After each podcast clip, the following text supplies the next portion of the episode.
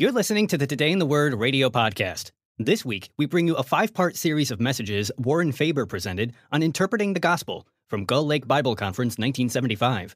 Dr. Warren Faber was Dean, Executive Vice President, and Professor Emeritus at Cornerstone University and a graduate of the Moody Bible Institute. Now, here is Warren Faber on Today in the Word radio. Interpreting types. What you need is a Bible and a notebook and a pen, and we're going to talk about interpreting types. Just as we began to do pretty well in the interpretation of Scripture, we're made aware of the fact that some texts not only convey a simple meaning, but also a hidden or typical meaning. And I can remember as a boy when the preacher would be preaching from the Psalms or someone else, somewhere else, and he would say, This is a type of Jesus. And I'd say, How does he get that? And maybe some of you have wondered how people get that. For some people, everything seems to be type. And you say, I wonder how they do that. We want to learn how to do that. We want to also learn how not to do it and when not to do it. And so we're going to talk a little bit about types, and then we're going to interpret some types. And so let me talk about them first. First of all, by suggesting that we do have types in the Bible. That every time you read in the New Testament that this was a figure, or this was an example, or that this was a type, or that this was a shadow of things to come, we're talking about the fact that there are types in the Bible. Types are really the carbon copies. The original is always in heaven you see the carbon copies here on Earth, and uh, they are just sort of pointers of what is eternal and what is significant and what is important. In the Bible, as you take a look at types, you find out that persons are typical. Now, they're not typical as persons, they're typical because of some character or some relationship which they sustain to the history of redemption. Now, Adam is a type. You say, what is he a type of? Well, Adam was the head of the human race. And when God began the race over again, he sent his son into the world, and they called Jesus the second Adam. The last Adam will not need another because the race gets a good start in Jesus, but you'll want to look up Romans 5:14. Abraham is also a type. And when you think of Abraham, you say, what's he a type of? Well, Abraham is a type of the believer. God called Abram out, and Abram believed God. And he becomes the father of all believers. And you'll want to write down a text Romans 14, Romans 4, verse 10 and 11. Elijah becomes a type too, and men look for an Elijah yet to come. And Jesus said, Why, he's already come. And he was a type of John the Baptist, because John served in the spirit and power of ministry that Elijah had manifested. David is a type. David is a type because he's a king of the great king who would rule of Jesus Christ, our Lord and Savior. Persons are typical, institutions are also typical. And when we talk about the institutions, we're talking about the sacrifices in the Old Testament. We're talking about the Sabbath day. We're talking about the Passover. Perhaps you remember some of these verses, but when you're thinking of sacrifice being typical, pointing forward to something else, you ought to jot down a verse in Peter. 1 Peter chapter 1 and verse 19. 1 Peter chapter 1, verse 19.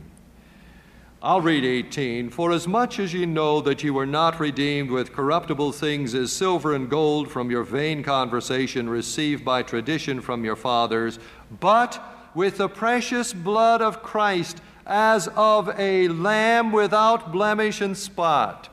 And when somebody took a lamb and offered it, on the altar as a sacrifice for their sins. It was pointing forward to the time when Jesus would come, a lamb without spot and blemish, to be sacrificed for our sins. So you could say that the offerings, the killing of the lamb, the choosing of a perfect lamb, was a type of the Lamb who was to come. John said, Behold the Lamb of God that taketh away the sin of the world.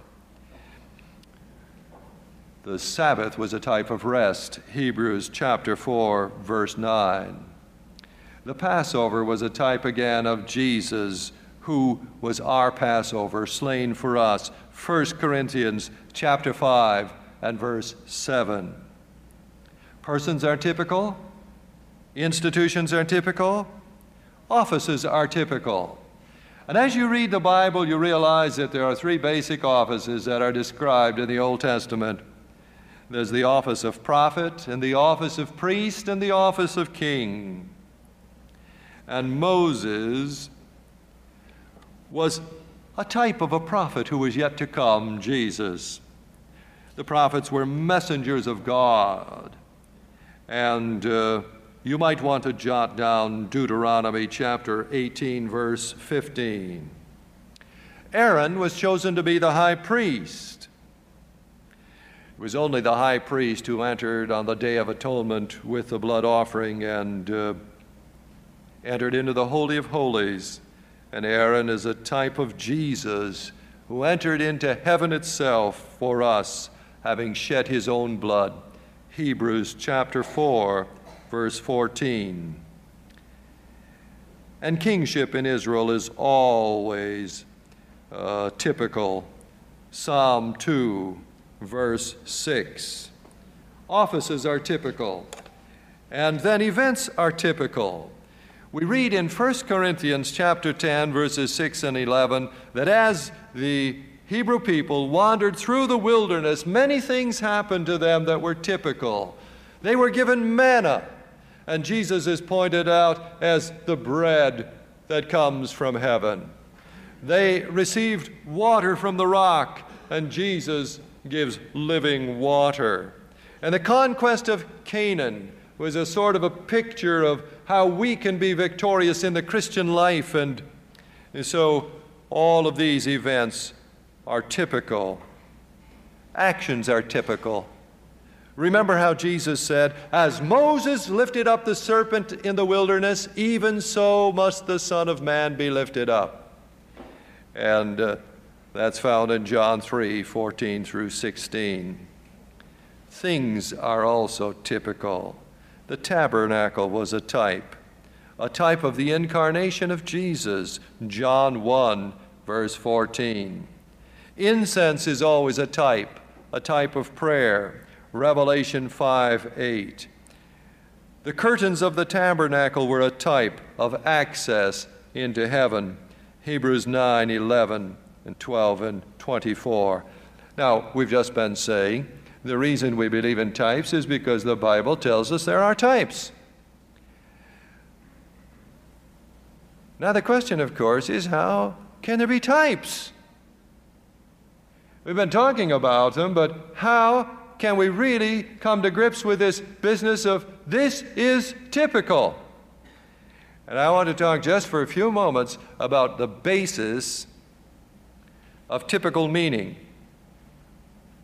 Now, we started out as we began to talk about interpreting the Bible by saying something very important. We said that only the who determines the meaning? The author. Only the author determines the meaning. Now, that's also true with types. You and I don't have any right to go to the Bible and say, this is a type, that's a type, this is a type, that's a type. Either they're types or they're not types, but you and I don't make them types. What is the basis of types? Well, first of all, God is in sovereign control of history. And uh, because He does certain things in history in a certain way, He can do it in such a way that it'll be typical of something that He's going to do later. And He knows what He's doing. And that's why things can be types, because He's a very consistent God who knows what He's doing and who gives us some intimation of things that are yet to be. Now, a second thing that is important is that all types rest upon dispensational truth.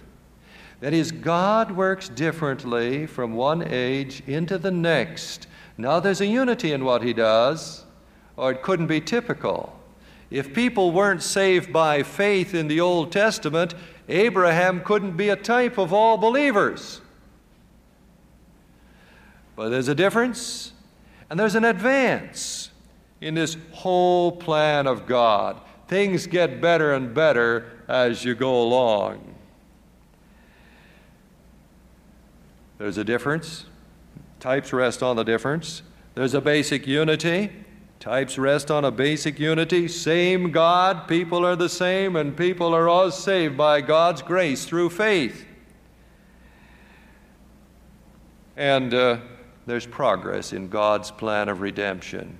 There's a chart in your workbook on page 95, but I'll just tell you what it says, and you can look at it later. But it shows how God starts out with a world and how there's a paradise in that world that is lost to man.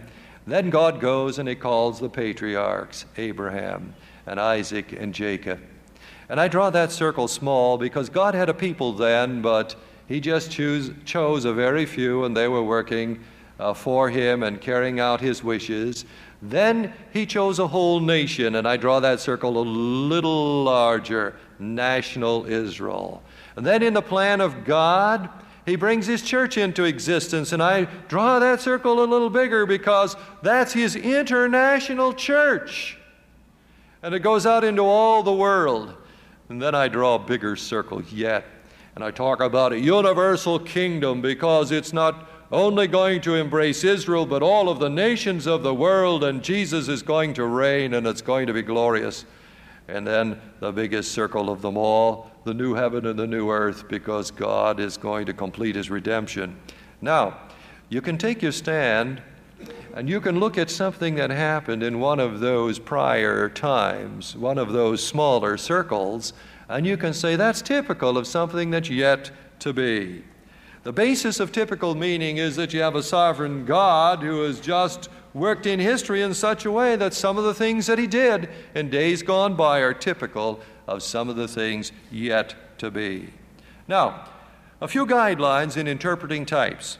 First of all, start by noting the inspired interpretation of the New Testament writers. And in Romans and in Corinthians and in the book of Hebrews, you'll see types explained for you. The men will talk about figures, examples, types, shadows. Every time you see those words, say, He's talking about types. And uh, there are some men who say the only types in the Bible are those that are interpreted in the Bible. Well, that's a safe position to take. You never have any problem then. Uh, but I rather think that there are many that were just not explored we have to appreciate the advantage of perspective. If you never stop to think about that, the only people that talk about types are people who stand in the advantageous place that you and I stand. We stand in the church age and we look back. And as we look back, we say, way back there, something happened that was, that was a type of what I now experience. And so you have the advantage of perspective. You're looking back at something and you now recognize that it was typical. And you can look back, and I can look back, and we can see in the Old Testament things that were typical of things that we enjoy. I think in a limited way we look, can look at what we are enjoying and see some of this as typical of things that are yet future And occasionally, God gives us just a little glimpse and a little insight into that, and it's a very wonderful thing. Now,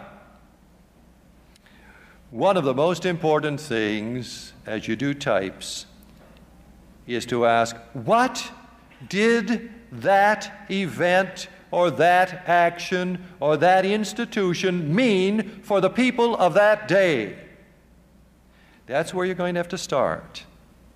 You have to know what it meant to the people of that day before you can say it's a type of anything. That's where you start. Uh, then, if there's something similar in the New Testament to that, you can, uh, you can start working types. Now, if you'll draw three circles, if you do not have a workbook, and if you have a workbook, why, you can just fill in the three circles. We'll start out by way of an illustration and we'll talk about a type. Here's a tabernacle. It's a tent of skins, that's all. And um, it's a type. We're told in the, in the Bible that it's a type. Now, on the far circle, we've got three circles that intersect each other. But in the far circle, we're going to put the heavenly reality. God dwells with men. Now, he dwells with men just the way they live. Men were living in a tent, and God says, I'm willing to live with you and live in a tent. Now, that was a type of God moving in and living with us like we lived. And do you remember what it says in John chapter 1, verse 14? Uh, the Word became flesh and tabernacled or tented among us. And God said, I'll live just like you live. And He sent His Son to live in a body. That beautiful? However, that's not the, that's not the full that's not the full fulfillment of that. When you get to the book of Revelation, you find John looking, and as he looked at, into the new heaven, in the new Jerusalem, he didn't see any temple. And you say, Isn't that too bad? But there isn't any temple because it's all temple. And he says, The Lord God and the Lamb are the temple of it. And you see what God is going to do? He's going to dwell just like you dwell and I dwell. But he's going to take us right up into his own abode and he's going to dwell with us. And way back there, in the Old Testament times when God moved in and lived with his people in a tent, he was promising them that they were going to live together, enjoy the same kind of circumstances in life. And he was willing to condescend so that they might be with him and might be like him. That's a tremendous thing. Now, that's what typology is all about. And I think another thing that you ought to remember is that no person or institution or office or event or action or thing should ever be termed a type unless the Bible clearly teaches that truth which you are expounding. We're not going to, we're not going to find other sources of truth in types than what we have clearly demonstrated in the Bible. All right, now we're ready to do it. You say, I'm not ready. Well, stay with us and we'll try it and we'll see if we can interpret some types. We don't read very far in the Bible before we read of paradise and a tree of life. What did that mean to Adam and to Eve to be in paradise? Well, it meant a perfect environment, didn't it? And it meant God's presence, didn't it? When Jesus said to the thief who was dying on the cross, Today shalt thou be with me in paradise, what was he telling him? You're going to be in a perfect environment, and you're going to be in God's presence. Don't be afraid. Death just ushers you in to a perfect environment in God's presence. And Paul teaches that to be absent from the body is to be present with the Lord. And of course, we read in the new heaven and the new earth of paradise again, and trees of life. Perfect environment, God's presence. So the Garden of Eden was typical of those things that we are yet to enjoy and will enjoy. Now, we take a look at the people who were slaves in Egypt. They were in bondage in Egypt. What did it mean to be in bondage in Egypt?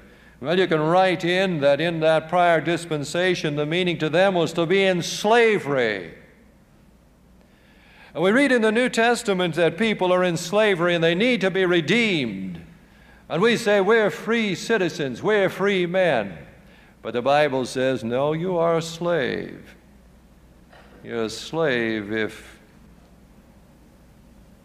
sin is dominating your life, and it's typical. The bondage in Egypt is typical of the slavery of sin, which many, many of us in, not enjoy, but experience. In fact, all have sinned and come short of the glory of God. And so we can see bondage in Egypt as typical of an enslaved world. Enslaved by Satan, enslaved to sin, needing to be redeemed, needing to be delivered. So, deliverance from Egypt then becomes a type. The enemies were defeated, and God's people were delivered by blood and by power. And it's typical of how you and I can be delivered from the bondage of sin by the precious blood of Jesus and by the power of God's Holy Spirit. And isn't that a wonderful thing? The blood sacrifices were all typical too. When one went to, uh, to the tabernacle and offered uh, sacrifices for sins, the uh, sacrifices, the sin offerings, covered and blotted out or expiated sin, satisfied God, and we realize this was always done by a substitutionary death. An animal died in your stead. Well, this is typical, of course, of how Jesus became our sacrifice, providing uh, an atonement for our sins. And you can find many verses that talk about this. 1 Peter 1, verses 2 and 19, Hebrews 10 19, just a vast host of verses. Now, let me just mention the sacrificial offerings because they taught the Hebrew people two things. They taught them how to obtain fellowship with God and how to maintain fellowship with God. Those were the two things that the, that the offerings taught. And in the New Testament, we realize that we never can obtain fellowship with God by offering a sin offering. There's just one offering. Jesus is the Lamb of God offered to take away the sin of the world. But there are some sacrifices that are typical of the offerings that we can offer to maintain fellowship with the Lord. Do you remember how in Romans 12 we're told to offer our bodies a living sacrifice? You can't maintain fellowship with God without offering your body a sacrifice to Him. He expects that. Do you remember how it says that we can offer our prayers as sacrifices and how we can offer praise as sacrifice? Hebrews chapter 13 and verse 15. Well, that gives you a little idea of how types work. Now I want to give you one that's a little different. And you listen to it and see what you want to do with it. There's a story in the Old Testament, it's in Judges chapter 16. It's a story of Samson. Uh, Samson decides one day that he's going to go into a town. And there he's going in and he is going to visit a prostitute. They hear that he's there, and so they say, Shut the gates! And they shut the gates. And uh, after a little bit, Samson decides to leave and the gates are in the way. So he just rips them up, picks them up, sets them upon a hill. Now, supposing I tell you that that's typical of Jesus, who went into the city of this world and triumphed over death, even though he was locked in for three days, and uh, now he's the victor. How would you like that? Sound like a good type? Something that bothers you about that, isn't there? Bothers me too. That isn't what that meant to the people of that day. They said, You dumb bell, why did you go into that city in the first place? What you were doing was wrong. And it's only by God's grace and goodness that you got out of it. And it's just one of those sad stories and commentaries about the fact that a man who was so blessed with abilities and strength by God was continuously stumbling along and missing the mark and doing things that he shouldn't do. And Samson, the life of Samson, is a, is a life that's just marred by so many of those incidents. And Samson just, you know, ends up his life uh, asking God, Oh, give me strength one more time, he says. And he puts his arm around the pillars and takes them down, and he dies. What a sad story. And I think Samson life illustrates to us that you can't squander God's gifts. And I would say this isn't a type because there's something very incongruous to, about it. It didn't mean anything typical to the people of that day. And so I would throw that one out and I would say make sure they fit.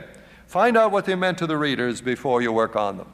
Now, one of the questions that we had when we started this course in interpretation was how can I know that my interpretation is the right one? How can I know that what I believe is true? I hear you speak and you say some things that are different than what my pastor says. How can I know who's right, you or my pastor? You say to me. And I say, we're going to have to learn how to test out interpretations of Scripture. So, on page 100 in your workbook, if you have a workbook, we talk about testing the validity of your interpretation.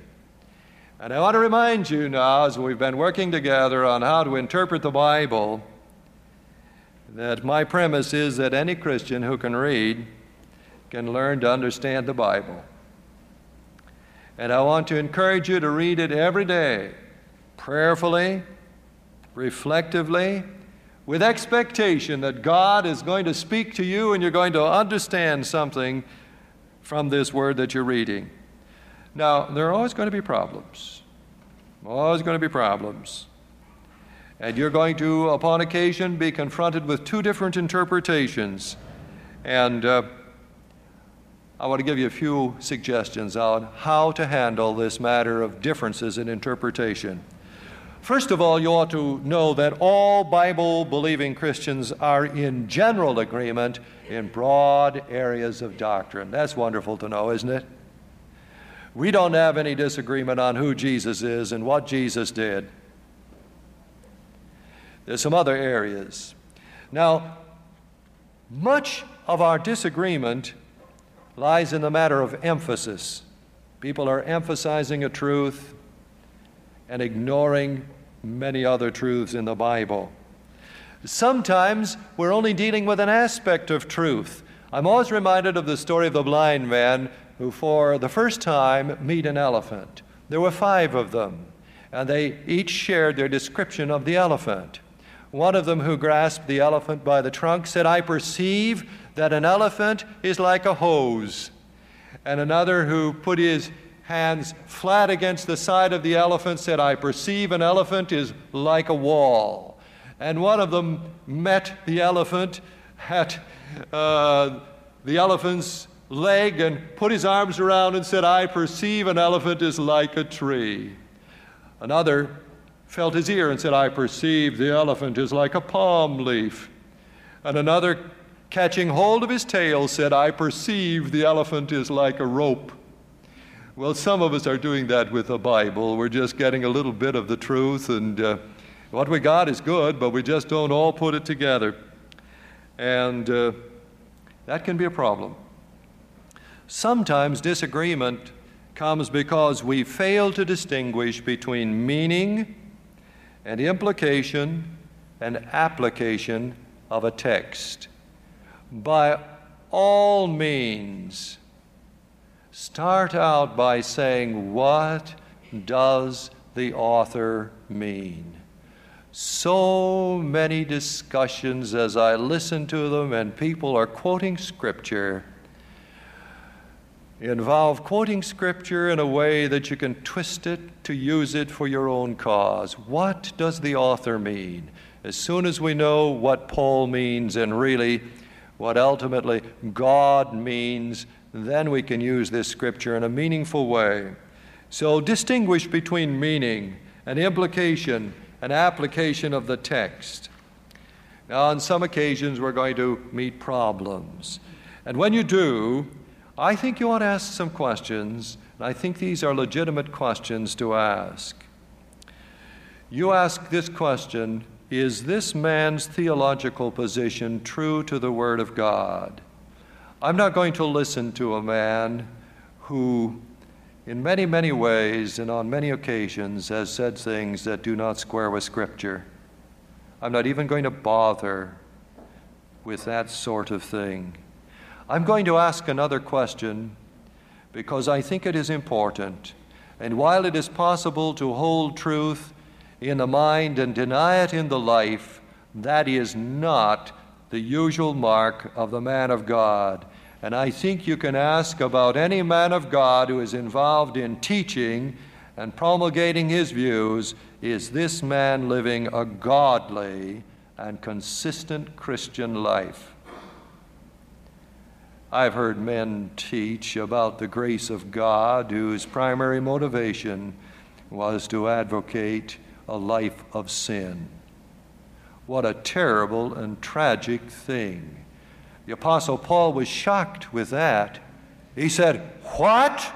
Continue in sin that grace may abound? May it genoito, he says. May it not be. God forbid. And so ask whether this is the case. And then ask yourself when you're listening to someone does he seem to understand the whole counsel of God? The Apostle Paul said to those elders, he said, I want you to teach people the whole counsel of God. That's important. And if this view is being expressed by a godly man whose teaching is true to the Bible and we're going, and he disagrees with you, then you've got trouble, and we're going to see if we can get a hold of that and how to solve it. Now, there's some words that I want to give to you. Uh, because these are hard, difficult words to, to handle, I'm going to give the word and I'm going to give an illustration. The first thing in testing validity of interpretation has to do with what we call legitimacy. Is that a legitimate interpretation? And by legitimacy, I mean, is that the way the author usually speaks and his readers usually understand? Is that the way the author expresses himself? Can you find parallel passages by the same author to support that view? Is it legitimate? There's another verse that I would like for you to look at because it's a very important verse. It's found in the book of Revelation, chapter 3, and verse 14. Revelation chapter 3 and verse 14. And unto the angel of the church of the Laodiceans write, These things saith the Amen, the faithful and true witness, the beginning of the creation of God.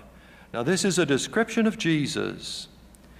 And the words that come into focus here and about which there is dispute are the words, the beginning of the creation of God. And someone says, Aha, I told you. There's only one God, and Jesus is not God. Jesus is the first of the created beings. It says right here in Revelation 3, verse 14, that He's the beginning of the creation of God. Now, isn't that what it says? Now, if Jesus is the first of created beings, he's not God. It's a pretty important text. And we have to ask about legitimacy here.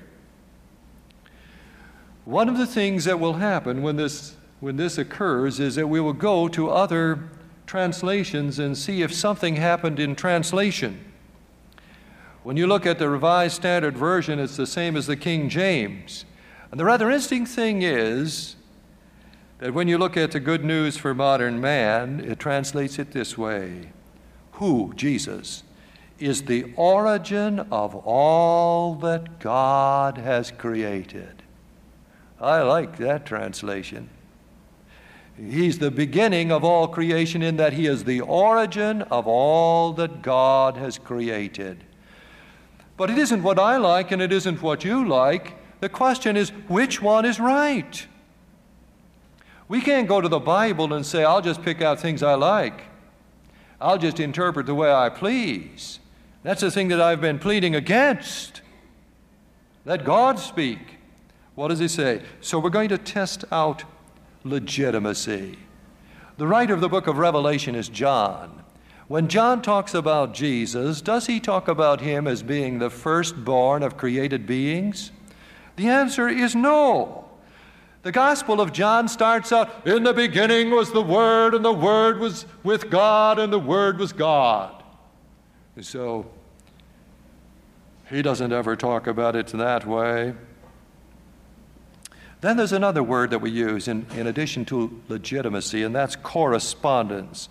Which interpretation best fits the sentence? Well, here, of course, either would fit the sentence and account for every word in the sentence, but it does not reflect the way the author usually writes. Now, it's interesting that when this author in the book of Revelation, John, uses this term beginning, it occurs in three other places. It occurs in Revelation 1 8. I am Alpha and Omega, the beginning and the ending, saith the Lord, which is and which was and which is to come, the Almighty. And uh, then it's used in 21, verse 6 and 7. I am Alpha and Omega, the beginning and end. And then it's used in 22, 13. And in 22, 13, this beginning and end, which has been referred to God Almighty, refers to Jesus. And you know that He is God. Well, Jesus is the one who begins creation. That's the thing that we're trying to point out, and it's a very, very important thing. And we ask the question, too, about uh, generic appropriateness. We didn't have much chance to discuss this, but I said to you that you interpret epistles a little differently than you do parables, and history different than you do poetry. And uh, one of these days, we're just going to have to talk a little bit more fully about each kind, but uh, we want to talk about appropriateness. Let me illustrate appropriateness by just pointing out what you can do to parables and what you shouldn't do to parables. Suppose we take this parable where this man goes and he needs help, and uh, we say, well, the friend that we go to at midnight is God. Then we go on to say, God sleeps with his children at night. God doesn't like his friends to bother him. God will answer our prayer if we keep on pestering him. Now, those things are right. That isn't what you do with a parable. Remember, we're going to try to find what the major thrust is and the encouragement we had there was to come shamelessly and boldly in time of need, and He's going to help us. Hebrews 4, verses 15 and 16. There's one other test that you and I can employ. It's a test called the test of coherence. When you and I find portions of Scripture that bother us, and we have divergent interpretations, we say, What interpretation bet, best fits the, the entire context? Which best fits the thoughts and ideas and doctrines and truths that are taught by the author? Which best fits into the whole analogy of faith because the Bible doesn't contradict itself? Which view seems most worthy of God? And uh, when we're talking about coherence, let me give you just a couple of illustrations. Three of them Gog and Magog. In Ezekiel, we're told about Gog and Magog. In the book of Revelation, we're told about Gog and Magog. And because God's word progressively reveals itself, we see that the things that Ezekiel saw are partially fulfilled in history, partially fulfilled before the millennium, and completely fulfilled at the end of the millennium. And so we interpret Gog and Magog in the book of Revelation not as a battle of Armageddon, but right where it is in the book, and we don't have any problem with Ezekiel. We say God is just giving us further insight. We also looked at this little type of Samson at Gaza, and we said, no, that doesn't fit in with the other teaching of Scripture. We don't want to teach the resurrection of Jesus from that event. We'll teach it from other types, and we will teach it from the history that we have recorded. We'll teach it from the epistles, but not from uh, Judges chapter 16. We also had looked at Revelation 3:20. Behold, I have taken my stand at the door and I am knocking. If any man hear my voice and open the door, I will come in and sup with him and he with me. And you remember, I applied that to God's desire to fellowship consciously with Christians, to share their lives. And as you read the rest of that letter, and as you read its conclusion, that it's written to the churches, he that hath an ear to hear what the Spirit saith unto the churches, you realize that he's concerned about people he loves. As you begin the paragraph, he says, As many as I love, I rebuke and chasten. Look, I'm standing at the door. And even a church that had declared its independence, Jesus loves it. Jesus wants them to depend on Him and fellowship with Him. And we say, Well, thank you, Lord. That helps me to understand it. You can understand the Bible. You can read the Bible and you can discover meaning and significance in your life. You can test out your interpretations.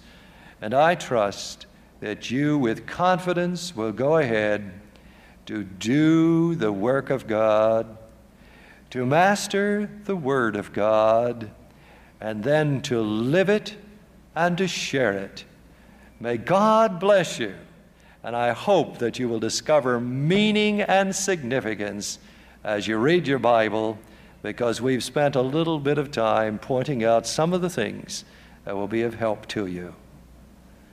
Let us conclude with prayer. Father, we realize that there's a lot to learn, and we've done this so quickly and so sketchily. And yet we pray that you'll take these few thoughts that we've been able to share and that you'll enthuse your people and make them to realize that with the Holy Spirit in their hearts and your word in their hands, that great things can be accomplished.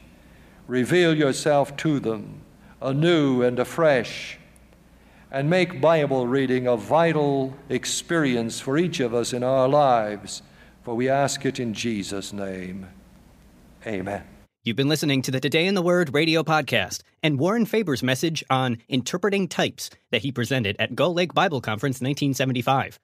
Dr. Warren Faber was Dean, Executive Vice President, and Professor Emeritus at Cornerstone University, and a graduate of the Moody Bible Institute. Audio copies of this and many other messages from the podcast are available at moodyaudio.com. Join us again next week when we bring you a series of messages on the Old Testament prophet Elijah that Howard Hendricks presented at Founders Week 1968. Today in the Word Radio is a production of Moody Radio, a ministry of the Moody Bible Institute.